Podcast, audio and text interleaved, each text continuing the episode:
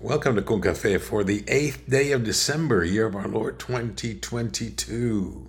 Welcome. I'm Pastor Eradio Valverde. So glad you could join us. We're looking at God's Word from the Psalms. We're looking at Psalm 146 from the message version of the Bible. In a devotional for Advent, we're calling God's in charge. God is in charge. And I pray this be true for your life because we don't have the power, we don't have the wherewithal to be in charge of our lives and have it amount to much. We got to rely on God, and that's in this psalm.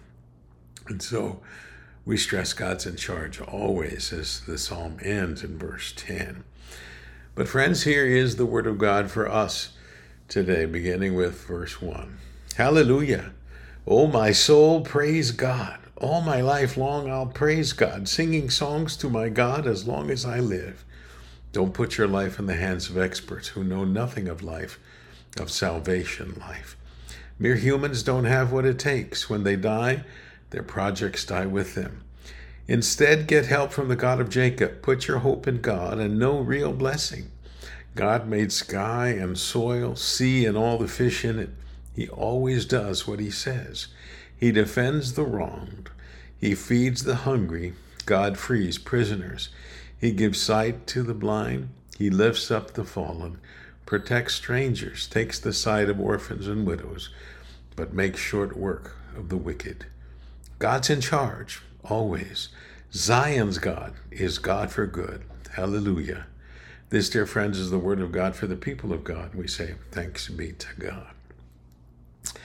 Well, Advent is leading us closer and closer to Christmas and last night my bride and I were talking about things that make us know that, you know, it's Christmas. So in my life, there have been things or are things that used to mean or do mean Christmas is here. By that I mean until I saw or had in my hand these things, it wasn't yet Christmas. I know that may sound silly, and it, and it probably is. But I was a child, and in some ways, I still enjoy things uh, of a childish nature. One of them was the Christmas bag we would receive immediately after the Christmas pageant back at my home church at Buen Pastor United Methodist Church in Kingsville.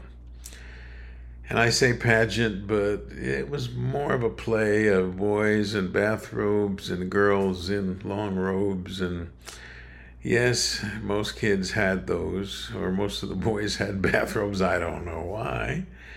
And there would be cigar boxes wrapped in aluminum foil. There'd be toy crowns long before Burger King. But when Burger King came around, well, then we had those crowns that we could use. And granddad's walking cane that we would wrap in brown paper as the shepherd's staff. And uh, the girls would bring a doll from home, and that would be the baby Jesus, and the narrator would read the Christmas story condensed from both Luke and Matthew, and we would all act out the drama of that holy night.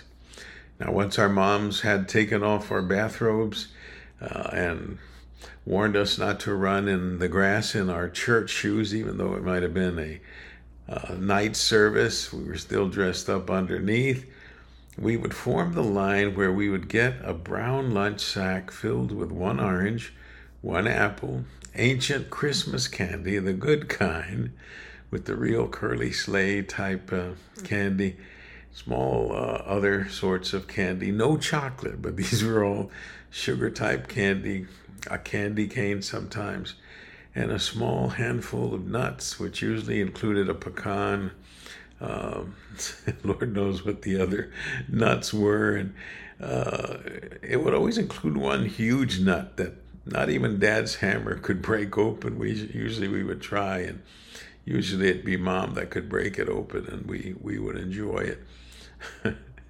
but these bags were magical, and to me they signified it's Christmas.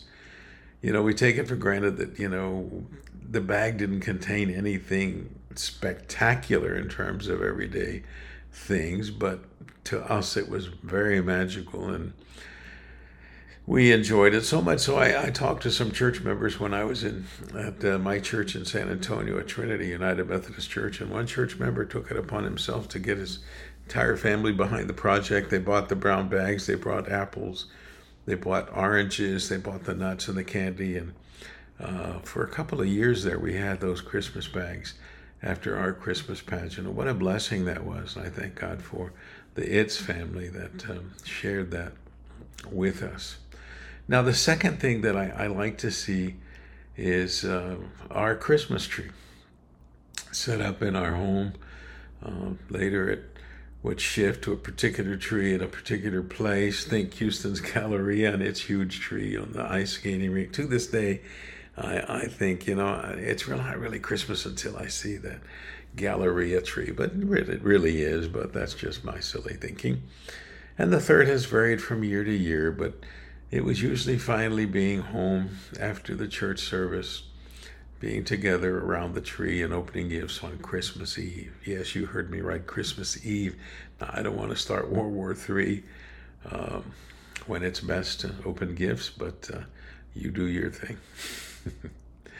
now, friends, as we heard in this passage, Advent is a special attitude of gratitude and praise for all God has done. It's that mindset that says, God has blessed me, God is with me, and God will continue to watch and protect me. And as the psalmist outlines in the first verse of the psalm, we, we get that sense of how important it is to be thankful, to be joyful for all God has done. It also acknowledges that our lives are in the hands of God and not human experts. It is God alone who can provide the guidance and direction that we need for whatever it is that we are undertaking. After all, he summarizes hear this it is God who made the earth and the sky, the sea, and all that is in it. God is faithful to his word. He defends the victims of life. God feeds the hungry. God sets free those imprisoned. God gives sight to the blind. God lifts up the fallen. In God, the strangers have protection. The orphans and widows find in God the partner they lack, and the wicked will find their work ended in God because God is in charge always. Our God is our God forever. So, friends, Advent is a time of commitment. We should vow to do all we need to do to set the stage for the celebration that is Christmas, as well as to do all the preparations that will get our world ready for the return of Jesus. The only special items needed, you don't need a Christmas bag, you don't need to see a Christmas tree, you don't need to be around the tree opening presents. All you need to know if that Advent is to come, it depends on us. And we should have a ready heart filled with love that we can easily share with others and to also have a spirit of joy. And the time is now when we can express that towards God and towards each other. Let us pray. Come, Lord Jesus, into our hearts and lives and make us ready for our service to you and yours. Remove from us that which is not worthy of you, dear God. Bless others in a loving way. In Christ Jesus we pray. Amen. Dear friend, thank you so much for tuning in. I pray this has brought a blessing to you. I pray you have a great and blessed day in the Lord. Here's your call to action Find the joy of the Lord in all things that bless you. Receive my blessings and joy and peace. I love you and I thank God for you, and I pray that the Lord bless you and keep you. I'm Pastor Eradio Valverde.